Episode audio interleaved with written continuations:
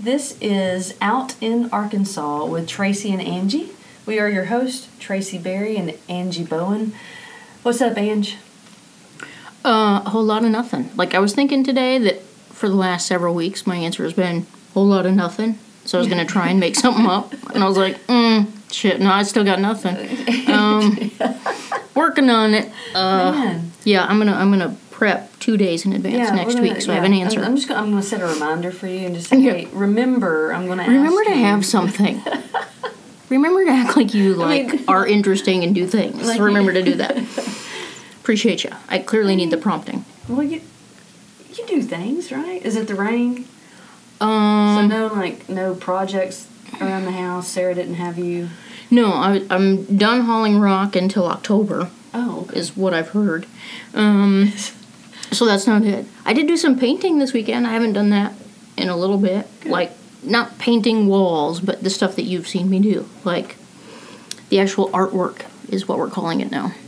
oh, nice. I hear you can call it that, like actually after you've actually you've- sold some. yeah. Like then you get to be an artist because people have paid for it. So um, So I'm an artist, and um, I'm going to start introducing you as such. yeah, please don't. Like it's yeah. I struggle to be legit in any area. I don't. Art is probably the last one. Oh. Yeah. What's happening with you? I'll be like, hey, and your host Tracy Berry, and artist. I can be the Bowen. artist in residence of the two of us. Like Yeah. that's that's amazing. Perfect. Um, been busy. Had a lot of uh, Democratic Party of, of Arkansas things going on. I went down to Henderson State University Saturday for the Clark County Clinton Day dinner. That was my first experience. I got to meet All right. a lot of people that, that I have never met and kind of um, have more visibility for our Stonewall Democratic Caucus. Sure. And so that was nice. And I also ran into an old professor of mine, uh, which was really cool. Like we kind of keep up with each other on Facebook, but I haven't seen him in person in probably 20 years. And so that was it was nice. So it was it was really cool. That along with Kaleidoscope. So you know we Yeah. last week we talked about our LGBTQ plus film festival or film and cultural festival that we have each year and that kicked off last Friday night and we'll be ending that this Saturday. So it's a 10 day festival. A lot of great stuff going on there. Of course, always some familiar faces that we see, but what I like the most is when we see new faces that, that come out for these events and get to meet new people and kind of engage with the community. And so both allies and LGBTQ plus individuals. So it was, it was in support of next year's speed dating idea that Right. I've come up with. Yeah. Yeah. I'm pretty sure we're, we're gonna make that viable. I don't know how. We're gonna but- make it happen. Perfect. Um, you were also out cycling and got caught in the rain, didn't you? I did. I went. Yeah. Yeah. I was trying to get a workout in because I did not go Friday or Saturday. I'm sorry. Yeah, Friday or Saturday, and so I was I refused to miss out on a workout yesterday, and so I thought the rain was going to come in a little bit later, and I took mm-hmm. off, and about mm-hmm. seven miles in. I actually noticed the wall of rain on the river as I crossed the bridge, and I even thought to myself, "You're going to ride into this.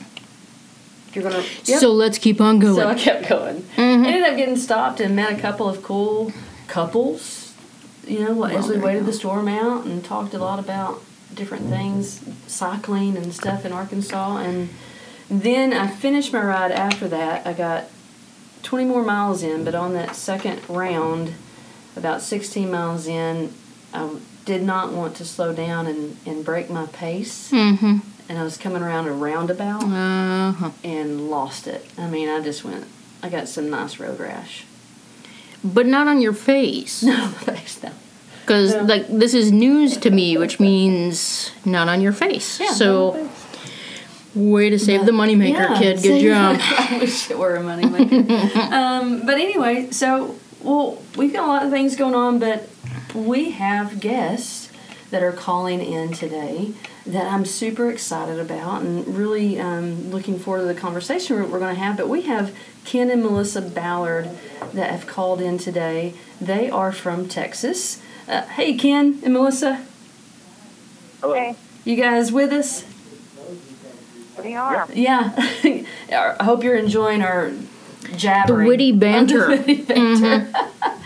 but um, so Ken and Melissa, you guys, I um, came across it was a, it was a couple two three weeks ago, uh, a video of Ken uh, in front of the state Texas state legislature, um, speaking about your transgender son, and um,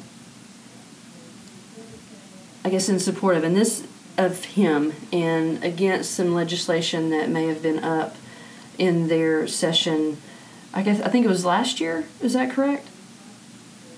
Yeah, it was spring uh, a year ago. A year It ago.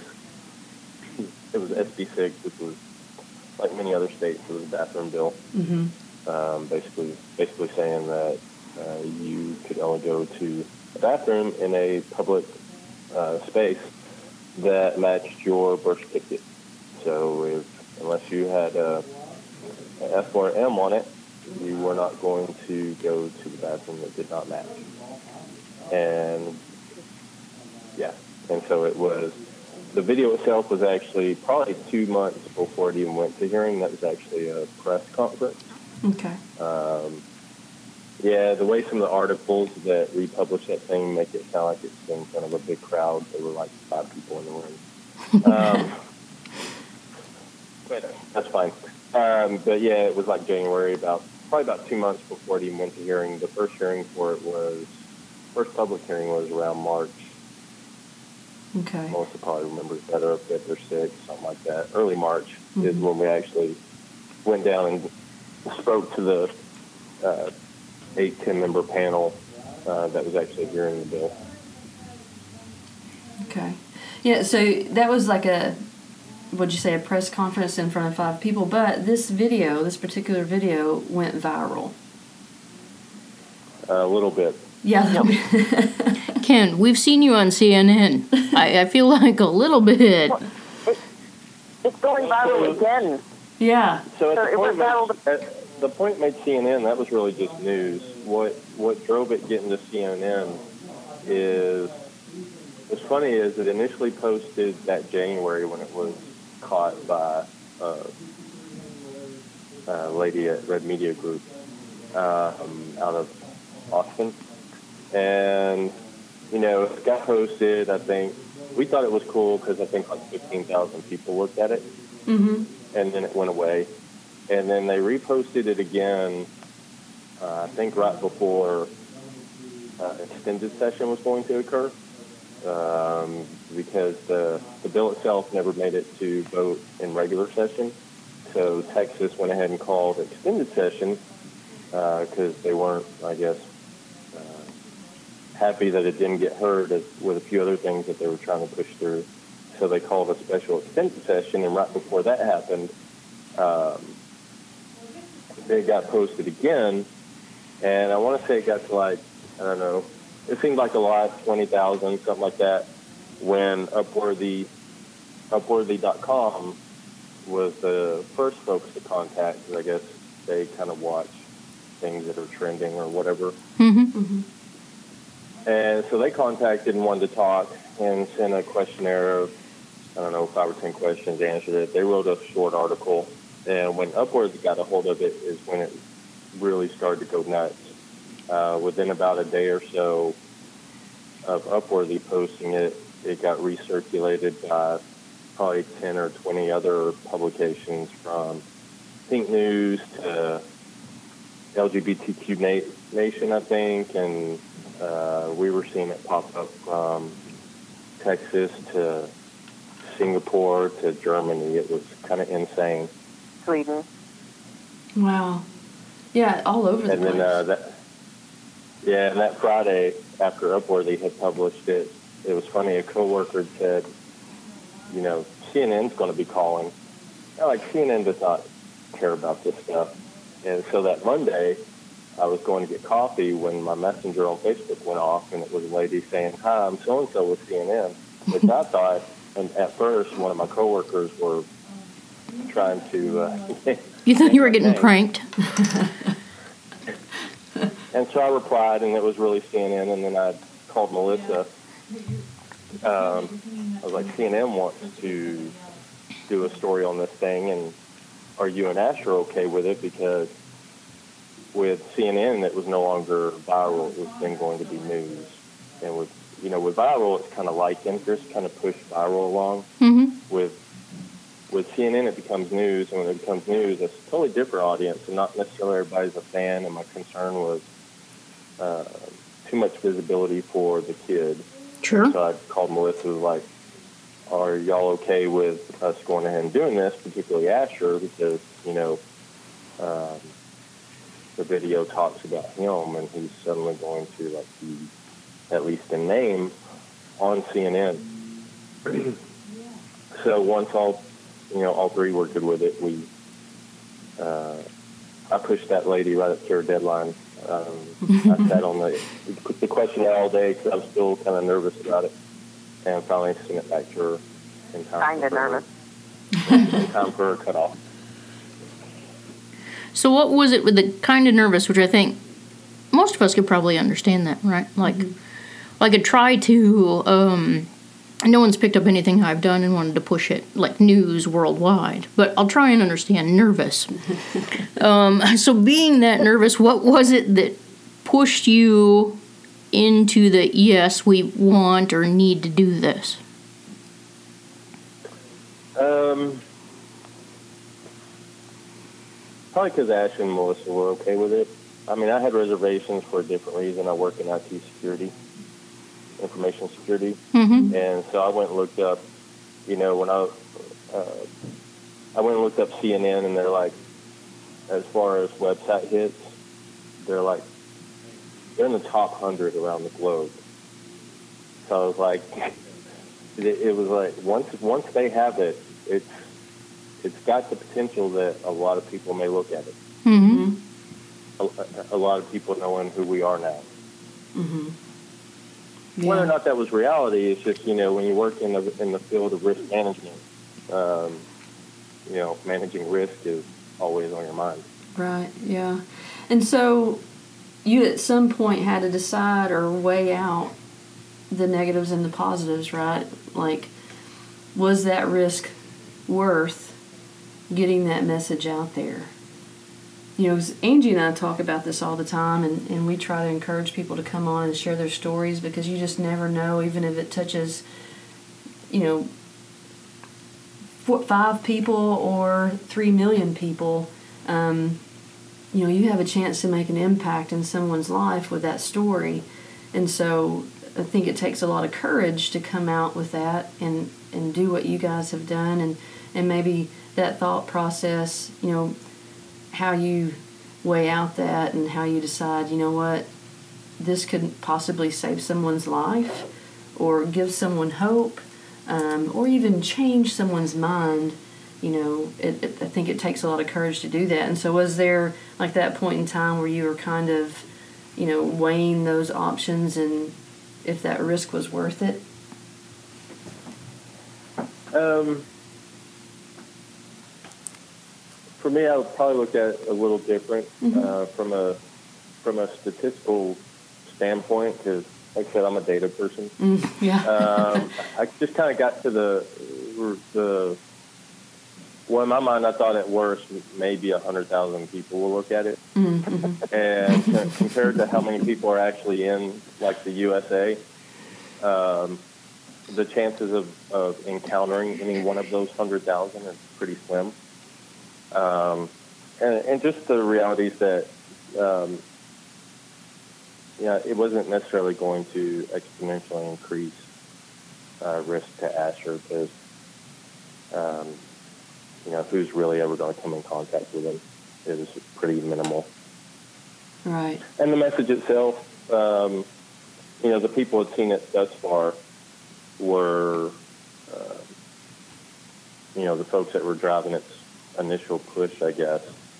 The the contacts up to that point had been people that contacted directly were mostly, actually, they were all positive up to that point. So uh, it was kind of something that was taking a it was kind of getting legs of its own without my input anyway.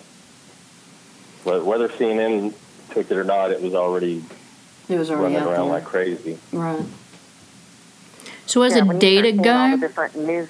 no, go ahead, Melissa. I was just saying when you start seeing all the different news out, outlets that have picked it up, like you said, going into Vietnam and all these different countries, and you see things that are in different languages, and you're like, wait, that's about us. It's very, it's very weird, um, especially for it to be such a, a short little clip that it was, um, but then to be picked up and just, it's almost phenomenal um, when something goes viral like that. Um, but then when it when it happens again and you see it again, you're like, what is this doing? Why why is it happening again now? Because right now it's going. It, last week it was going viral again for some odd reason. Um, and he tried to, you know, being the data guy, tried to back into that to see why, what started it this time, what kicked it off, and really don't know. But it, it's getting legs again and moving around, so kind of go with it. I bet it was our Yeah, Facebook page. not really. Not really. I'm kidding. Yeah. Well, I noticed about a week and a half or two ago, I started getting tagged. Um, I'm like, why am I getting tagged? And I went and looked, and I noticed it had, uh, it, CNN had posted it three times, and the more recent one uh, suddenly started climbing again, and yeah, about seven days, it drew another 400,000 views, something like that. No idea why Wow. nothing's going on right now. Texas legislation's, uh, you know, Starts back up in recesses. Re- they recess for two years. You know, they don't start up again until next spring. Yeah. Um, and so, yeah, we don't know why it, it jumped this time, but suddenly it started kicking off views and shares, and it's kind of weird. I was getting people tagging me too, and people that had no connection. I, I'm in a lot of different groups for parents of trans kids, and have a lot of friends spread out all over the United States because of some of the work that we've done and conferences I've been to and whatnot. And I had somebody from out of state tag me, and they and then I said, "Oh yeah, that's my husband," and they were like, "What? That's your husband? I had no clue about that." it was just kind of funny seeing their reaction because it was like, "This guy's amazing," and I'm like, "Yeah, I kind of think so." I mean, he's pretty good stuff. He's all right. Yeah. hmm Cool. Yeah, 20, 22 years, she hasn't changed a lot. Not yet. All right. Not yet. It's a good streak. See what you can do. Well, and I wonder, you know, because with our climate right now and, and just uh, on the national level and things that are being said, I feel like there are probably a lot of people looking for resources or, or different things to share to um, maybe even uplift uh, certain people, especially the trans community um, in our within the LGBTQ community because of the things that have uh, happened lately, you know, with the military and, and just different things that old 45 has uh, been putting out there, you know, and because I, I feel like our um, groups here, and especially with our parents, like our PFLAG group and our GLSEN Glisten group, has, and I don't know if it's just me now noticing more or if it, it seems as though they have become quite a bit more active recently than they have been in the in the past or at least over the past year Oh, there's been a lot of group and, or excuse me, a lot of growth in those groups over the past couple of years. Um, we've seen it around here locally, and you know, we we started a group for parents of trans kids back in 2015, and it has. I mean, it's just really this past year, um, past the past couple of months for some reason, it's really grown. But we're connected with the um, the transgender youth clinic here at Children's Health, and so they refer people to us, and then we've got connections with a lot of different counselors in the area too, and and they refer people's parents to us that need support as well. So we've seen a lot of that. I get a, I get calls from PFLAG. I'm actually doing a conference with uh, the Southwest chapter and Southwest area region PFLAG group in September, um, which has to do you know with parents and the parents of trans kids and whatnot. So PFLAG's really growing with it. They're trying to learn a lot more about it. They've got some great books out about supporting trans youth um, and becoming a trans ally. So those are things we try to use when we do some of our conferences and trainings around here as well. So that's kind of the, the course of how you, you know, came to be on the show. That's the most important part, right? We've tracked that down. Uh, but also, can you tell us more about what that progression was like for you as parents, where you thought you had a binary child until they told you they were in fact transgender. What was that like, that process for you as parents? So I think that's probably the probably what's in the episode video is that there's a, a what I would say stereotypical Texas dad when you first click on it, but he doesn't say very stereotypical Texas things. Mm-hmm. You know, some old bo- some old boy in a ball cap, jeans, and a black shirt, and but the things stated are just simply the things that any parent really should state. Uh, when Ash when Ash came out, there were there were internal struggles, but there was never like like physical struggles. I mean, um, and the the internal struggles weren't so much like, no, I'm not, you know, going to support this the transgender transition. It was more, you know, uh, what do you do with 12 years up to that point? Mm-hmm. And I, and I think probably many parents go through it. We just had a key pivot point in that our kid was transitioning to uh, a gender different than what we had been raising them as. I think probably every parent, because you know this is around 12 years old, and I think probably every parent when their kid goes from 12 to 13 uh, has similar feelings. I mean, your your 12 year old's not the same as your five year old. Your five year old's not the same as your infant. Sure. And I think there's a natural, um, I don't know, grieving's the right word for for every parent as their kid progresses through various stages of life. Ours just had a very key pivot point. Not only were they transitioning teenage years, they were transitioning to um, they were transitioning genders. Well, see, so it, was, uh, it was a lot. To, it was a lot to wrap the head around at, at once. Mm-hmm. And while it's a lot, Ken, the way that you stated it kind of simplifies it, right? For we could make it about a whole lot of other things, but instead it's here's my child telling me who they are, who they will be going forward, and as a parent, that's my job to wrap my head around and support them.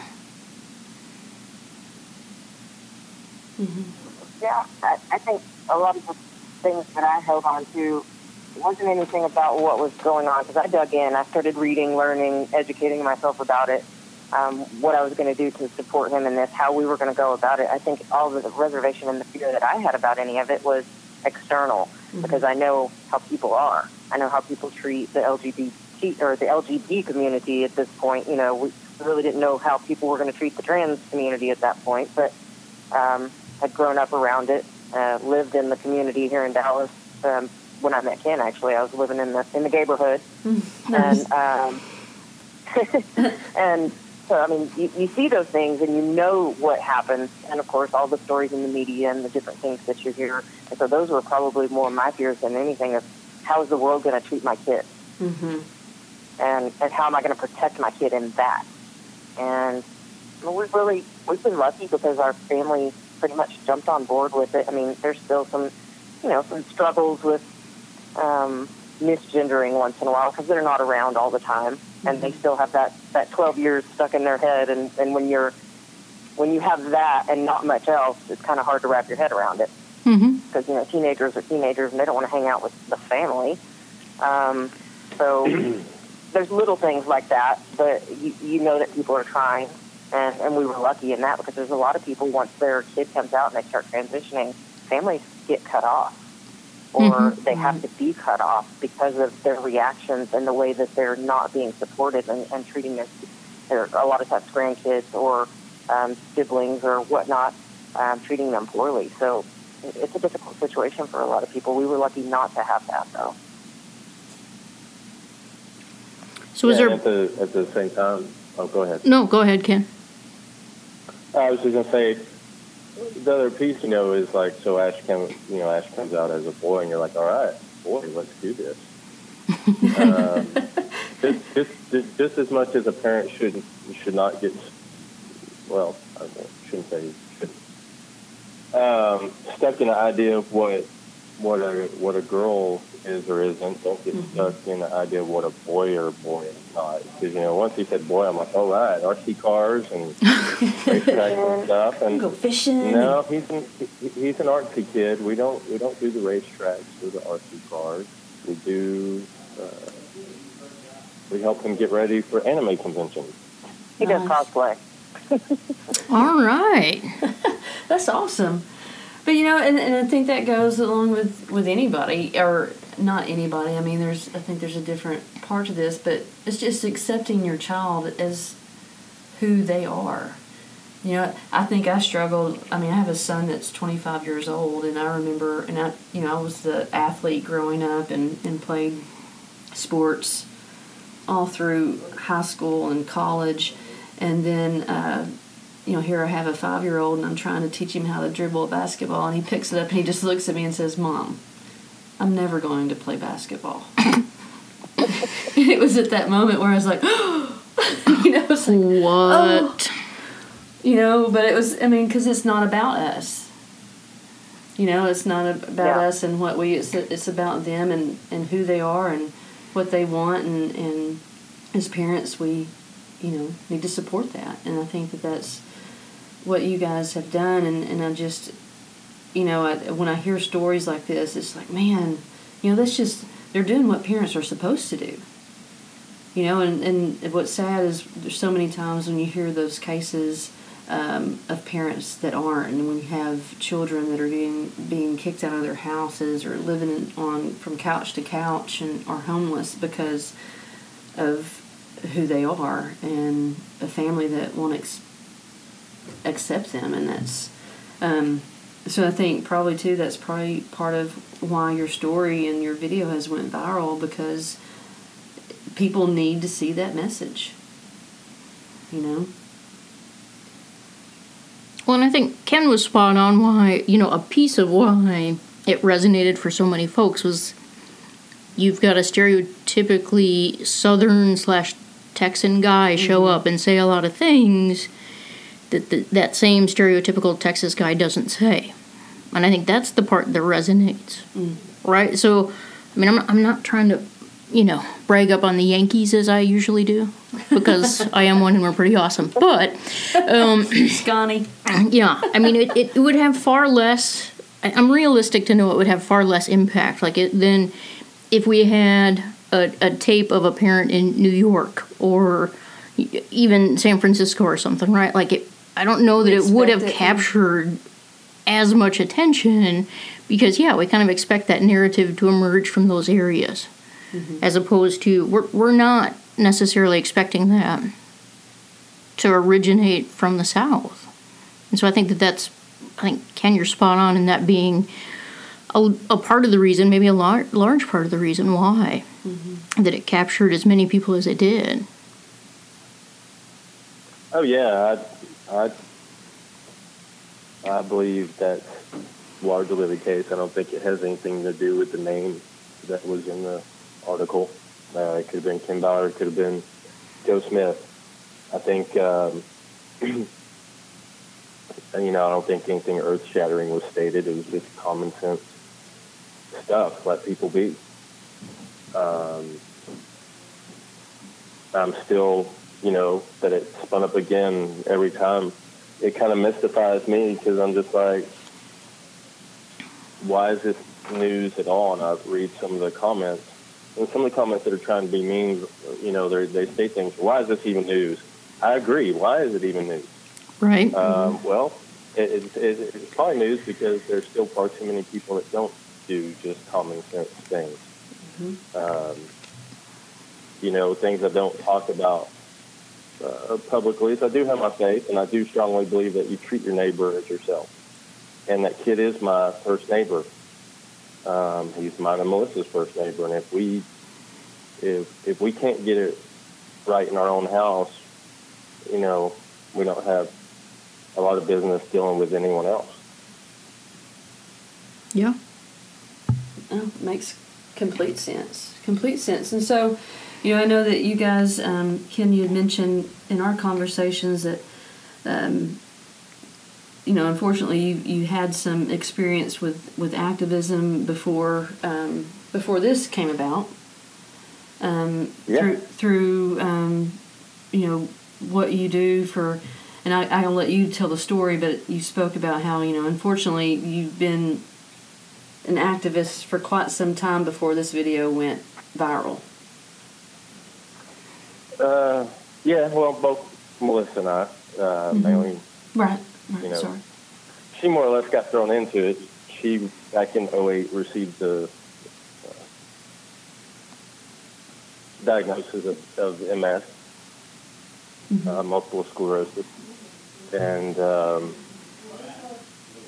you know, kind of similar, it's like at the time, at the time Ash came out, um, kind of a similar thing, feelings, what, okay, what do we do now? Because with something like that, well, I mean, anytime there's a a um, a life change transition of sorts, um, you got to figure out what's the what's going to be the strategy. I guess the the plus side is the diagnosis was really just giving it a name. We'd already been trying to figure it out For a while. for a while, a year, two years of just random, crazy, bizarre symptoms. Um, and then, go ahead. Well, that May, because it was May of 2008, we actually went to support a friend at a Bike MS event as volunteers. And then two weeks later, here I get diagnosed with it. And at that point, I was like, I'm not going to anything else again to support anybody for anything. like whoa, contagious. yeah, right? Oh, No, but we, we stayed on it at that point, and that's, that's where both of our um, activist stuff started was through Bike MS and the MS Society. right. And then you Yeah. guys, yeah. Yeah, and so um, so we found out she had MS, and uh, you know, like she said, we just volunteered at a rest stop on these rides. They're you know 150 mile rides, and Mhm. every 10 miles or so is a rest stop, and so we volunteered at the one that my company sponsors. And um, yeah, two three weeks later, they're like, she comes home and she's like, it's MS, and I pretty much had the same thought. I'm not volunteering for another thing again. this is if this is how karma works. I don't need any more karma. Where do I sign up for lottery winners? Where do I go to a group for that? Give me that. Yeah. And then um, once we kind of wrapped our heads around what it meant, what we're going, what she was going to have to do to respond to it as far as treatment options and things like that. The the following spring, when Bike MS came around through Dallas again, I skipped the rest stops and started being a a cyclist at the um, robust weight of about 240 pounds. Oh. And, wow. Okay. I took I, I took a shot at that first ride um, with like about three, three weeks of training and made it about 50 miles. But hey, it was 50 miles I didn't make the day before. Right. Yeah. Wow. I mean, that's impressive. You know, it's And you had so some determination. there, it just be, yeah, yeah. That's all it was. After about the first 10 miles, the rest of it was determination. yeah. Um, and then from there, it just kind of became an annual, an annual event and through cycling. And I think by the next year, I figured out if I were going to keep up with the whole cycling thing. Um, sometimes I tell people where MS may have invaded our house. At the same time, it probably, in some ways, saved my life in the sense that I was already have hypertension and going to be put on uh, cholesterol meds and basically everything else that goes with being, you know, overweight. Um, so that the following year, 2010, around that March, I just said, you know, decided uh, I was not going to go into my 40s, still being in the 200s. And at that time, I was 38, and I was going to give myself until 40 to get the weight off. And about six months later, I was down into the 180s, 170s Wow. and I've pretty much been there ever since. And I've now done from that first ride. I started calling it "Ride for My Bride," and we're now going to be doing Ride for My Bride number 26 in October at Bike uh, Rides to the River in San Antonio. Oh wow. Well, that's awesome. I mean, you've taken what you know could could have been. Um, I mean, it's it's not a great thing, right? But you you guys could have laid down and just let it kind of take over you, uh, both Melissa, you know, and Ken. But you've you've taken this and turned it into a positive, you know, which I think again, it shows a lot about who you guys are um, as people and and the way you take these things on, you know. Well, and I think even more than that is even to hear you guys like describe the, the challenges and struggles in the way that you overcome it is stated with just such you know it's just very matter of fact like well this is just what you do. Mm-hmm. um and I, to me i'm like well i mean that's one of your choices um but not everybody chooses that well this is just what you do. And so i think that it's maybe it's more remarkable than you all probably give yourselves credit for right it's this is what we should do this is you know what are our other options lay down and not do anything so it's just common sense that we choose this and i'm saying well i don't think that makes it any less remarkable or impressive so you know, it's here comes the counselor and me going, give yourselves credit for what you're doing, okay? Because it matters. Because you do have other choices.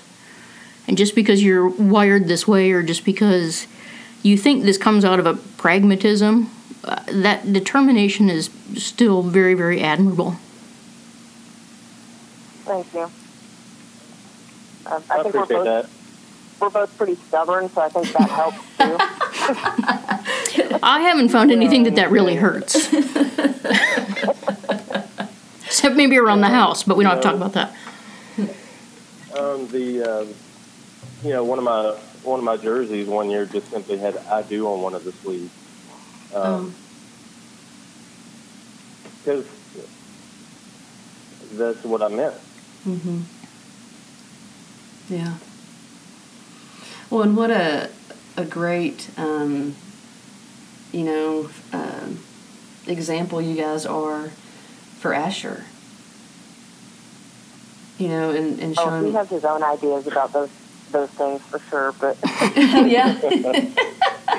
oh, yeah.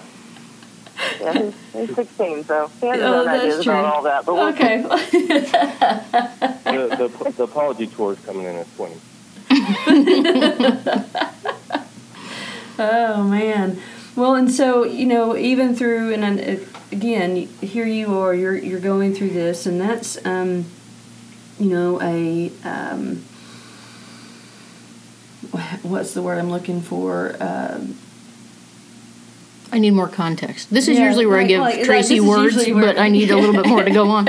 Angie always fills in my blanks or translates uh, what I'm I, trying I speak, to say. I speak T Bear pretty well. she speaks T Bear. Um, well, I mean, because this is a challenge. You know, you've you've been diagnosed with MS, and so there's like this uh, kind of challenge that you've been put that has been put on you in your life, and and then to take on so that's you're dealing with personally, but then to take on all these other um, responsibilities that you have. I mean, you chair the, um, and I'm sorry, I, I, don't have it pulled up, and I should have written it down, but the organization that you chair, the trans. I'm the president of Trans Kids and Families of Texas. Right, and and I know that that is yeah. not.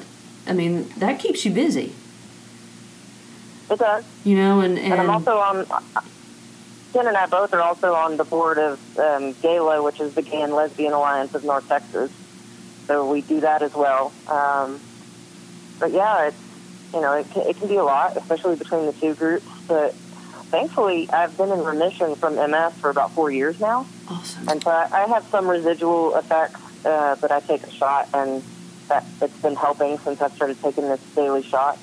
And so right now, I, I kind of have the determination of I need to do what I can do now because I know there's probably a time when I'm not going to be able to because I've been there before too. Mm-hmm. and um, sometimes sometimes I overdo it and, and don't stop, and um, sometimes I drag Ken along with me, and even kicking and screaming. Um, but yeah, I mean, it's just it's one of those things that we saw this need where our group originally started. Um, our parents group is called DFW Trans Kids and Families, and that actually started up in 2015. Um, just you know, right after we found out about Ash, we met a core of people at a therapist's office, and and just kind of built from there. And now we've got uh, in our Dallas group, we we have a a secret parents group. Some of our families aren't out; they're not um, public, and some of them are like us. But we have over about 325 parents in that group locally now, and we also have uh, a second group that's uh, Texas parents of transgender kids that started because of the legislature stuff. We started meeting people down in Austin that were in the same boat. You know, they needed support, they needed connection with people, and, and some of them were in rural areas, outlying, not in in the urban areas, and so it was just a way for them to connect as well. And that one's got, um, I don't know, more, more than 200 in it as well. So it just it keeps growing all the time. And anytime we get any of these different articles or, or videos that come out, um, we end up getting more members um, because they see it and they're like, oh, well, we can connect. Here's people that are going through what we're going through, and that's that's why we started it. That's why I started the initial website back in it was about August 2015 when I put the website up, and because I realized there was going to be other parents that needed the connection that we had, mm-hmm. and that way they could search it and find it. And it, it's just grown. So, Melissa and Ken, what would you say? And I, again, I'm a counselor. I see a lot. Um, like the majority of folks that I see in my practice are actually uh, trans or non-binary. Um, but what would you see from a parent's perspective like what are the I don't want to call them the most common or the, the biggest concerns or challenges for the parents that are newly learning about their child. What are those big challenges, concerns that you hear from them, and then how do you, I guess, help support them in it? And how do you get them, like, help them move from that position of fear? So, so the things when folks have contacted me, it's um, names and pronouns is the parents I've encountered they they struggle with uh, wanting to use the name or getting used to the pronouns, and uh, you know that's probably the most common thing I hear anyway is pronouns and name usage, and uh, you know, I struggled with pronouns at first. It was 12 years of, of, you know, she and her, and now it was he and his. And so for a while there, I just, I just used uh, his name because I just, uh, you know, I couldn't keep pronouns straight. So if I needed the kid, I would just say Ash um, until I could catch mm-hmm. up. Because, you know, at the point he came out, he was ahead of us. Right. Oh yeah you know, he's well ahead of us. This is something that's been in his mind for a long, long time. Right. We're yeah. we're catching up, plus trying to rewrite. Uh, you know, parents trying to catch up, plus rewrite however many relative years they've had of a totally different memory. Mm-hmm. Uh, so, and that, the other thing that you know, I would, I personally would offer parents, is you know, cut yourself slack. This is not about perfection. This is about support. For sure. Well, I, I tell people in our group all the time, you've got to give yourself time and just keep trying because there's a difference between messing up and, and misgendering and saying the wrong name when you're actively trying than when you're maliciously trying to hurt somebody. And these kids know that. They have that sense. Mm-hmm. Um, you know, and they'll correct you. And that, we see that all the time my biggest thing in the beginning was I couldn't do the he and him, and so I said they and them. And this was this was before the singular they and them came out, you know, public, and everybody started saying, "Oh, okay, we can do that." But I had somebody stop me one day and said, because I was talking about Ash, and I said they and them, and they said, "Oh, both of your kids are trans," because we have a second child, and they thought I meant they, as in both of them. Right. Like, oh no, oh no, I, no, uh, I got to stop using that now. And so that's when I jumped on board and started using he and him because it was just it was confusing to other people. Right. but we we know a lot of kids in our group that actually are. We have non non-binary kids in our parents group as well because those parents need some support too. Their kids Mhm. are different than other kids, and we have boys that love sparkles and pink, you know, and um, eh, so we we have that as well, and we have lots of they them too, and it's just a, it's a learning process for for anybody. Um, and that, I, I tell people a lot of the questions I get asked are about school issues, how to deal with this with schools, and then you know doctor and therapist, these type of things, and then getting I help a lot of people get their documents in line, get their birth certificates changed, their court orders done for the name and gender markers changed.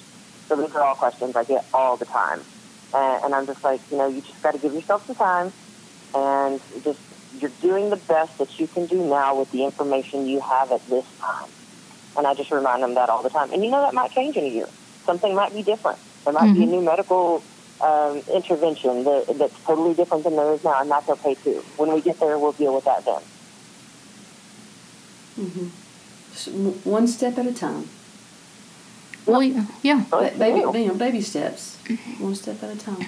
and they count. Oh yeah, it's, it, it's it's definitely one step at a time. I mean, like with Ash, it's like okay, what you know, what do you need, want right now? And you know, initially Ash was like um, boxer shorts, uh, boxer briefs. Boy underwear. It's actually he he'd already been talking about that a few months before he came out, and um, my initial response, we just bought school clothes, was no. We'll wait until your current drawers wear out. um, what I what I didn't realize is I only had a piece of the narrative, so what he heard was was No. no. All he heard was no. Right. Um, and then uh, uh, a few months later, things went a little left, and uh, you know, it's when we found out that he was transgender. So one of the first things we did was okay. Um, we went to the store one morning, uh, realized that he'd heard all of uh, all of those things, and All uh, female stuff, yeah. yeah. yeah, he'd purged all of it out of his dresser. And so we went to one of the local depart- department stores, probably Walmart.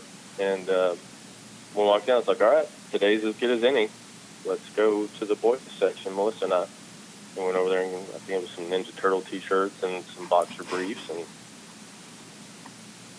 uh, took the bag to the kid, handed him the bag, and probably for the he struggled with some depression probably for the first time in months.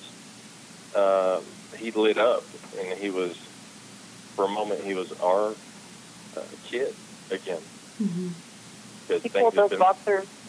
He pulled those boxers out like it was the golden ticket for Willy Wonka. and you just saw the beams light up all around. and It's like angels were singing. It was boxers. He was so excited. oh yeah, heaven's light shone down right on it. Right exactly. Wow. Um, but yeah, because he had, you know, he had struggled even coming out to tell us, and uh, you know, things had gotten a little dark for him.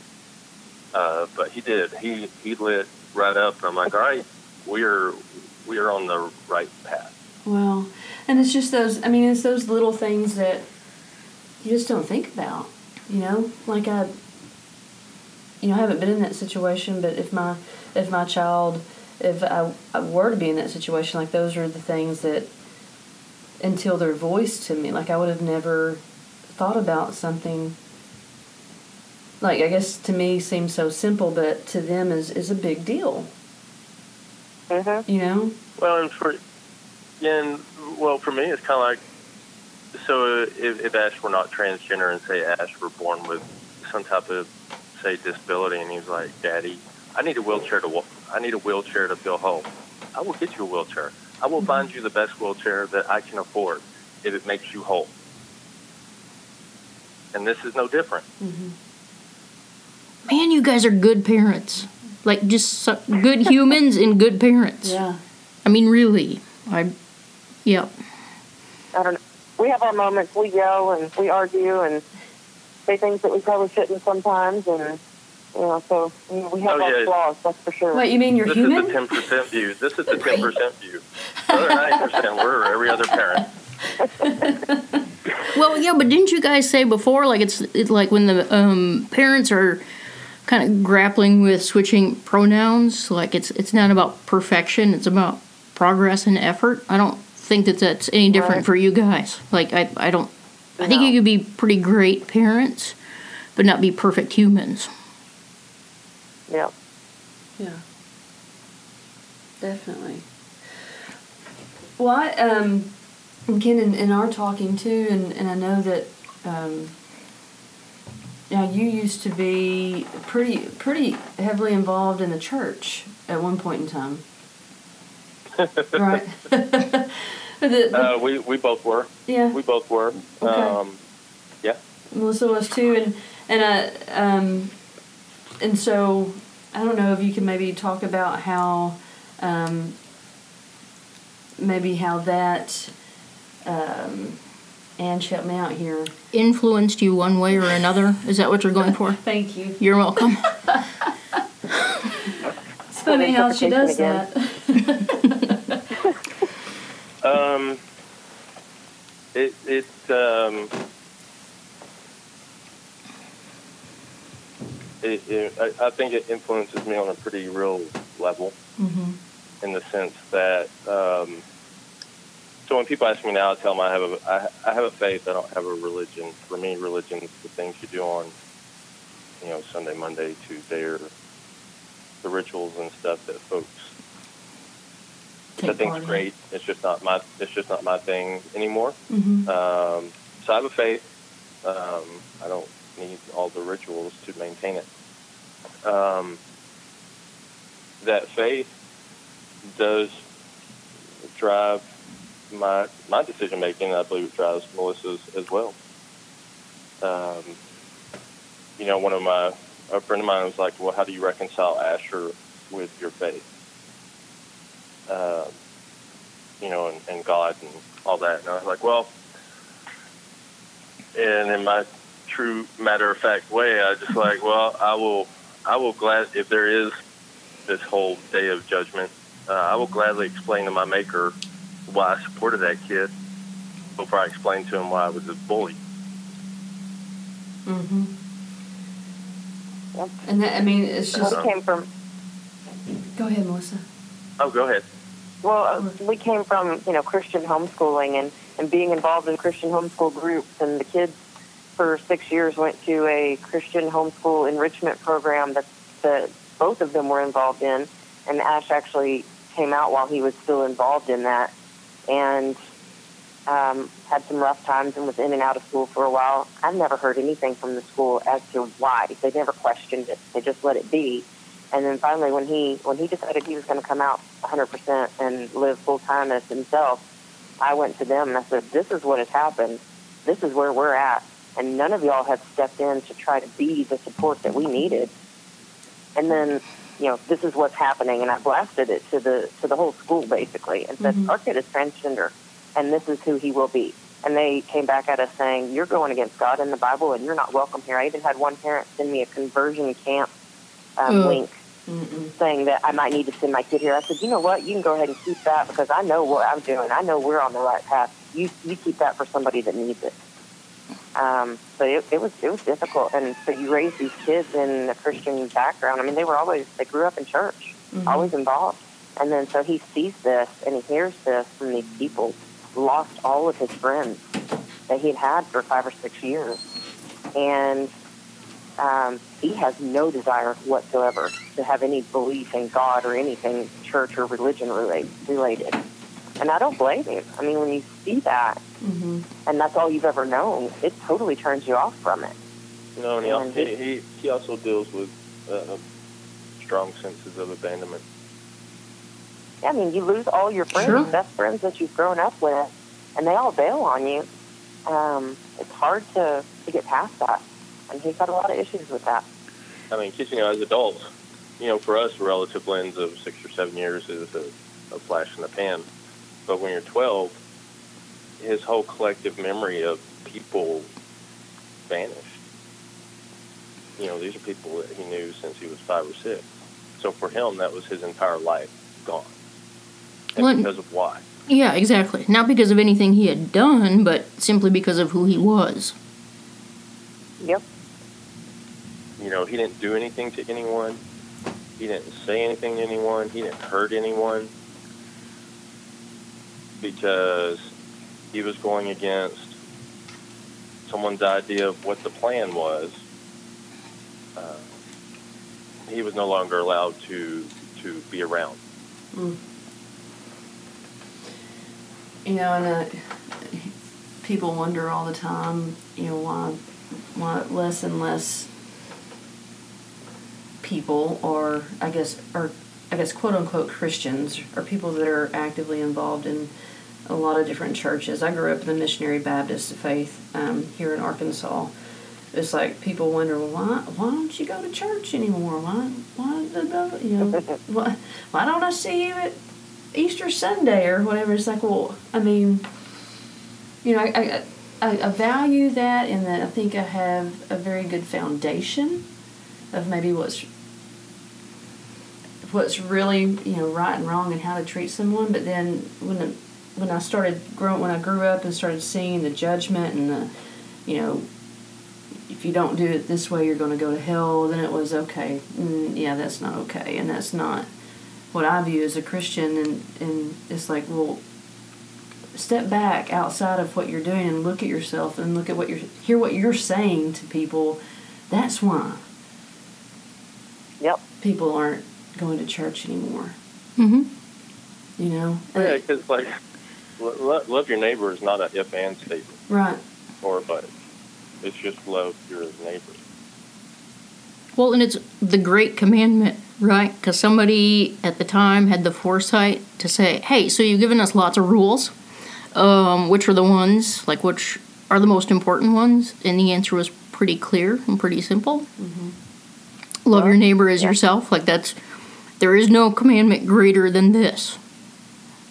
I mean, that to me that yep. kind of settles it all, right? Where it's like all this other stuff. Oh wait, they told uh. us which one actually weighs more heavily. Let's let's do that one. Yeah. Right, and for for you know, and I try to keep things simple in that regard as well. I've I've, I've read. I won't claim all of that, all of the Bible, but I've read a, a large amount of it. And when you get to that, for me, when I get to that part, I don't need to read anything else to understand the guiding principle. I don't have to read I don't have to read Leviticus. I don't have to read Hebrews. I don't have to read any other chapter to understand. For me, that's the single guiding principle. Try to love your neighbor as yourself. Mm-hmm. mm-hmm. Um, and we we try, not always successful, but you know, I try to start with the the two I help bring into this world. Um, you know, and I'll wear wear my cliche out. You know, I, I'm serious when my, my job, their job is not to fulfill my dream. Um, our job is to help them find theirs. Mm-hmm. You know, Ash wants to be a mortician. Great, be a mortician. Yeah, we took that school tour Saturday. Oh, you know, we don't know, we don't know what Kennedy wants to be, but whatever she wants to be, be that. Yeah. Yeah. Yeah. You know, if if the police aren't knocking on my door, yeah. yeah. Don't the break kids laws. would have to leave the house for that to happen first, though. Right. Don't break laws. You know, be Yeah. good. Be who you be who you are, who you need to be. Um, But the best version. Mm-hmm. you know, the, the best as best as you're able. Right. Uh, but yeah, I mean, like the whole buying the boxer briefs. What difference, you know, ultimately, what difference did it make to me? I'm not wearing them. Right. Right. You know, Mhm. kid wants boxers, get him boxers.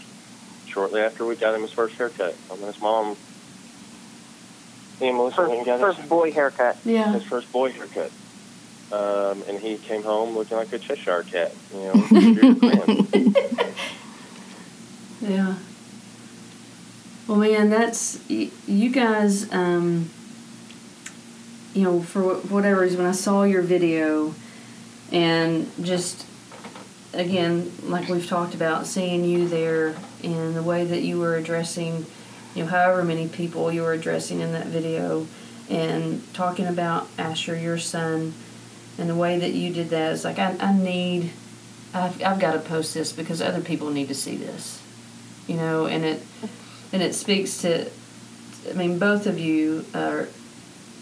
I just, I hope that this story reaches as many ears as possible, because I think you guys kind of exemplify what um, what parenting. Period. Parenting on whatever level is about and I just commend you for for what you're doing and because it does it takes I think a lot of courage um, to be doing the work that you guys are doing especially in a climate that we are in now and even more so in the south where you guys are now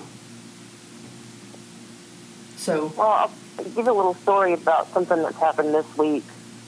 Um, it kind of leads to or gives more context to why we do what we do. So, um, a local, they were local at one time and part of our actual Dallas group, uh, trans child and family, moved up to a small town in Oklahoma and didn't have any issues for two years. And suddenly this week, it's blown up at Achilles, Oklahoma. It's blown up because some parents on their, their school uh, Facebook page started talking about this trans child going to the bathroom. There had been no issues. The school had been supportive. But they started making physical threats and saying things like, if she wants to be a girl, I've got a knife and we can take care of that for her. And saying just hateful, mean, nasty things. So, Yeah. you know, And these were the our, our parents. mama bears and papa bears jumped on that, and, and people started, you know, I mean, it's gone as far as the FBI at this point because that was a that's a federal threat Mm-hmm. on an internet page. So I mean, it, it's these type of things that these people are uneducated about trans kids, and probably fear leads them to that. But that's over and above fear. Um, that's just pure hate. Mm-hmm. And so these are why groups like ours are needed. So we can go out and educate. We can talk. We can share this information. We can show people that our families are just like anybody else's. And so we're, we're supporting that family in any way that we can at this point. And so are a lot of other groups um, from the ACLU and HRC and smaller, you know, local groups in Oklahoma and groups in Texas. So they have support. They have all of it that they can get, but it's not going to change the fact of what these people said and what they did. And so things like this, this podcast might get out to somebody that can just listen to it and realize that we're all normal, we're all the same. They're just they just want to be who they are, and just having support from friends, family, and just local allies, people that can just say, "Hey, you're not right in saying that. Just let this kid be." Just like a lot of people jumped on with this, they've got so much support from this small Oklahoma town that they they didn't realize, um, and we hope to see that continue. So those are the type of things that, that we want to help support and be there for and, until those things go away, until we don't have to do that anymore. That's a, that's a big focus on what our group tries to do as well. So, and us as parents. Mm-hmm. that visibility and these, you know, go ahead ken and these kids already, these kids already will be on a path to make, you know, decisions never dreamed of at, at ages well before, you know, adulthood. Already a road of, of obstacles. The least we need to do as adults is add to those. mm-hmm. Yeah. challenges with our with our old baked in ideals. right And I had a I had a long road of baked in ideals. I was former, you know, way way right way right conservative, Uber, all that. mm-hmm. Uh, but at the end of the day, uh, those ideals don't matter if it's the difference between you getting to live with your child or visit them at a freaking headstone. Mm. And it's that it's that simple. Mm-hmm. Mm-hmm. Because supporting that kid, in, in many instances, can be the difference between uh, life and a grave. yeah Yep. and you know, and uh, uh, so many people don't realize um, they don't realize how high the suicide rate is within the LGBTQ plus community, and especially in the trans and the T part of that community. Um, and they and I think a lot of people just don't even realize the bullying and, and all those other things that go on. It's like I, I talk to friends all the time and friends that are close friends of mine, you know, and say tell them about different things that have happened in different areas of the country, you know, um, whether it's suicide or, or someone even a, a gay son being killed by his father, or you know, Right. or even like someone being um, kicked out of their house. They're like, oh no, that doesn't happen. Or even someone being fired because they are are gay, and and people can't wrap their head around, and they're like, oh, there's no way, no, that no, that stuff doesn't happen. Know, it happens every day, multiple times a day, in places all over this country, and and Probably way more than what we realize. Mm-hmm. Like, not to be an alarmist, Oh, yeah. but way more than what we know realize. People that are, we know people that are living in houses that are not their own because they've been displaced. Yeah. Yep. Well, we Well, and I mean, if if you watch the news, the we're on I think the 16th person of color Mm-hmm. transgender woman that has been killed this year so far, um, and that just you know that number will keep growing.